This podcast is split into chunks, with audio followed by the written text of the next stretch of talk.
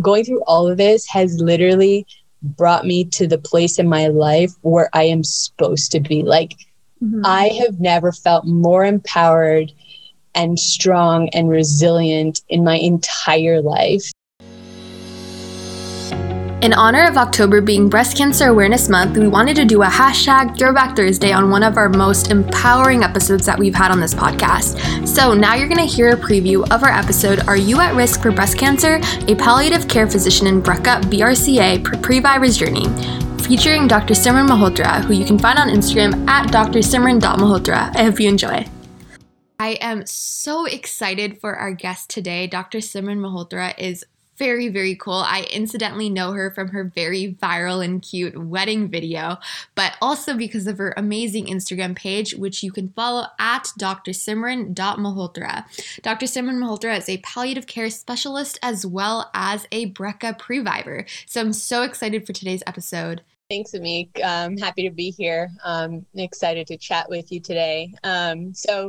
My name is Simran. I am professionally a triple board certified physician in internal medicine, hospice and palliative care, and most recently lifestyle medicine.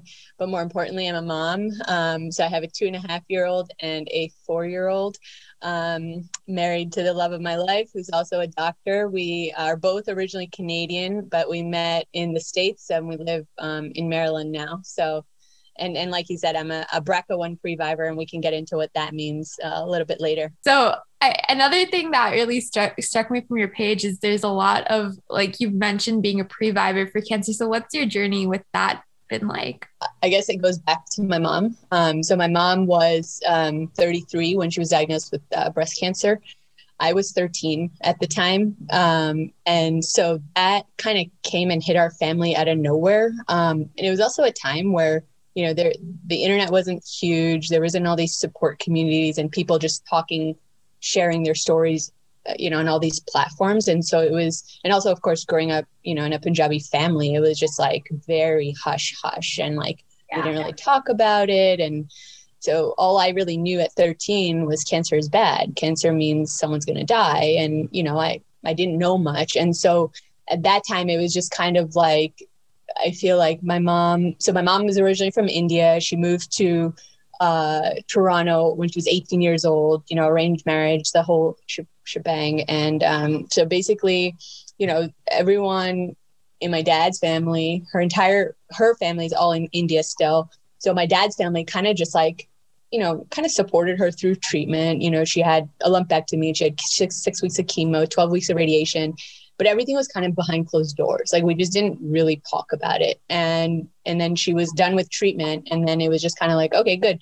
You know, Minnie's fine. Like, let's move on with life. And kind of just like, you know, ignored all the things of survivorship that come after cancer. Right. And so anyways, that chapter closed. And then fast forward to, I guess, like 2014, I was a 2nd year internal medicine resident. And I get a phone call from my cousin in India, and my masi, my mom's older sister, was diagnosed with something called primary peritoneal cancer, which is an aggressive form of ovarian cancer. And in between there, we had heard about other people in India, but like nothing that actually got to us with details, because again, everything's hush hush behind the doors, right? So when we heard about my masi, she basically, you know, got treatment and surgeries and all that stuff. And about a little over a year later, ended up passing away. And that was just like eye-opening to me. I just kind of was like, okay, what is this? Like, first mom and now masi. And so then I started talking to some of my oncology attendings, and they were kind of like, Simran, you should tell your mom to get genetic testing. And, you know, this is a red flag. And she did get the genetic testing when she was first diagnosed, but at that time it was negative. So then after my masi passed away, I told her to get testing again. She did. And this is when the whole BRCA thing came up. So BRCA is the genetic mutation that we have, BRCA1. And it's kind of, you know, genetic mutations in general are not super common, but this is, in the breast and ovarian cancer world, one of the more common ones that you hear about. And so anyway, so after that, she ended up getting her uterus and her ovaries out prophylactically, which means, you know, for prevention. And then that chapter closed. Then it kind of came my time. About a year and a half later, I was 26 years old, just about to finish residency, about to get married.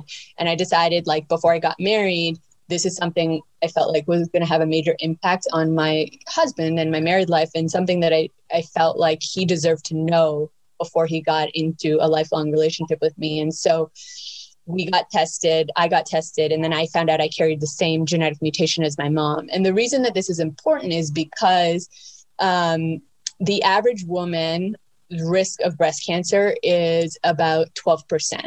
When you carry this BRCA1 mutation, it means that your lifetime risk of breast cancer goes up to 87%. And your lifetime risk of ovarian cancer goes up to like 60%.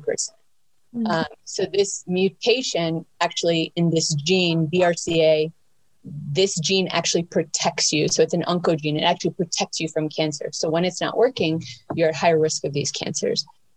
So for me, it was kind of like, all right, Simran, you're 26. I met with the oncologist. I met with like all of these people, and they were kind of like, you need to have these surgeries for prevention as soon as you are done childbearing, because your mom was 33 when she was first diagnosed. And so then I had screening MRIs basically every year. My husband's 10 years older than me, so we ended up getting pregnant fairly quickly. In between, I had a few scares, and I had to have biopsies, and all of that just completely freaked me out, right? And in the midst of all of that, after residency, I ended up going to do a fellowship in hospice and palliative care. So now I was taking care of a lot of people, you know, with advanced cancers, young patients with advanced cancers. And so for me, it was very overwhelming. But that's kind of, that kind of brings me to the more recent, like last year or so. This is a mouthful. Okay. I got a bilateral mastectomy, with aesthetic flat closure, which means I didn't get any reconstruction. And then I got a total hysterectomy with a salpingo oophorectomy, which means I got my uterus and my ovaries and my tubes out. And now I'm in surgical menopause on an estrogen patch for hormone replacement. So that is helpful. So I guess, how was that procedure? I mean, that sounds like a lot. And when my mom had her mastectomy as well, like it took a while for her to just like, you know, recover from that. And I still think like it's still like a process. So how's that going for you? Like that journey? For me, it was really scary at first. Like I said, like just because of what I saw with my patients. And then when I really started like researching in January about the surgeries and everything, you know, I was trying to find people that looked like me who had these surgeries and everything, but it was really hard to find someone, you know, in her, you know, early 30s, young mom, Indian, like there was nobody. And then on top of that, deciding not to get reconstruction. Like, What do you mean you're going flat? Right? Like that was just like mind blowing to like most of, you know, the people in my life. But it has seriously, I feel like going through all of this has literally brought me to the place in my life where I am supposed to be. Like, mm-hmm. I have never felt more empowered and strong and resilient in my entire life. And I just, like I really believe like this is the best version of me that's ever existed. And now being a mom of two young kids, like this is the mom that they need to just make them the best versions of them. Like there are literally zero stigmas and taboos and all of that. Like they are allowed to be and are going to be everything and anything that they want to be. And that is because I've been through all of this, you know?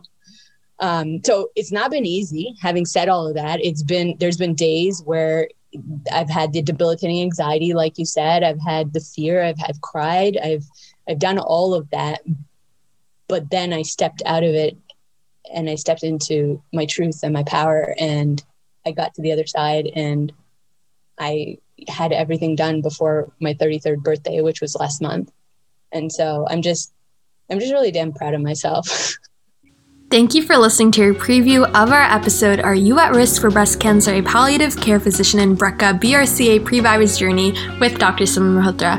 I hope you enjoyed this episode and feel free to go back and listen to the whole thing, and the link is in the description. Thank you and see you next time.